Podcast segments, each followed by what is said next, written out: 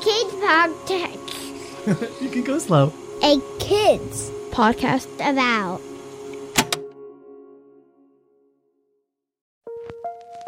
Hello, dear curious, inquisitive ones.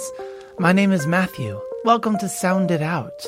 This podcast is all about words, why we use them, what they mean, and why they're so darn important. Today's word is personification. This is the kind of word that can be intimidating just by looking at it. Look at how it's spelled in the episode title on the device that you're using to listen to this show. I'll spell it out.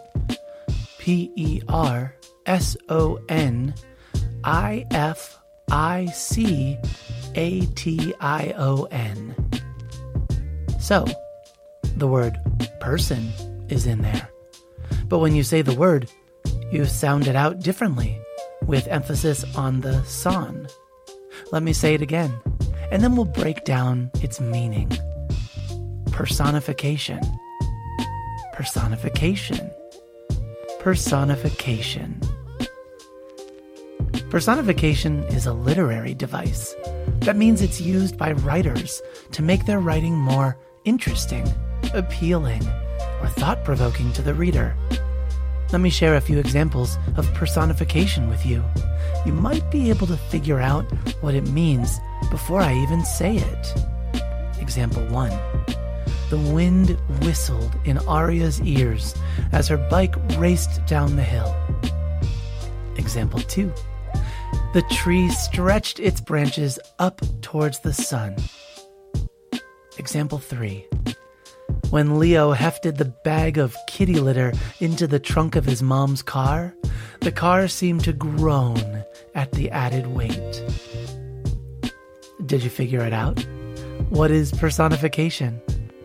To recap the examples, the wind whistled, the tree stretched, the car seemed to groan.